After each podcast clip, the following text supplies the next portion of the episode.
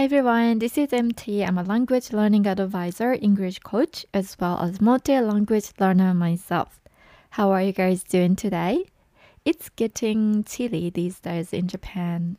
Hope you guys are doing great. Okay, alright, so let's get started.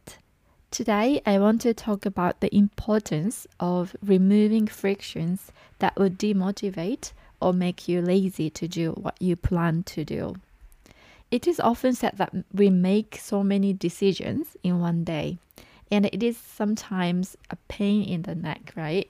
We decide what we should eat, what we should wear, what we should do, and so on.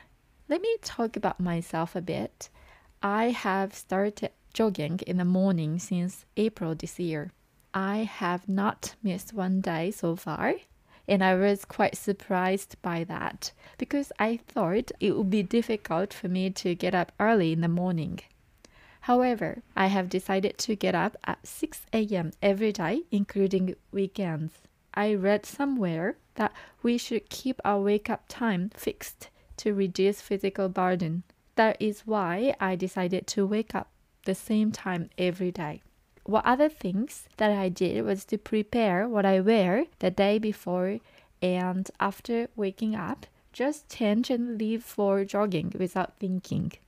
I try not to take time to get ready because if I have time to think, I would think that, oh, I'm tired now, I can go jogging in the afternoon today or something like that, right? So I didn't want myself to have time to come up with excuses.We can use this idea for our language learning as well. I'm using this for my language learning. Currently, I'm doing parallel reading in the morning before I start working. Just for 25 minutes a day, I have already decided when, how long, and what I do in advance.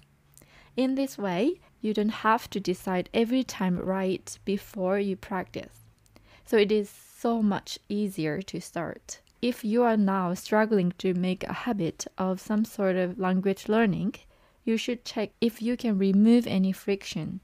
For example, if you decide to write one passage a day in your target language, you should decide in advance if you're going to use your notebook or your computer, when you're going to write, before eating breakfast, before going to bed.or during the lunch time, what you're going to write, where you're going to write, and so on. I believe one of the key elements to success in your language learning is to make your language learning habits.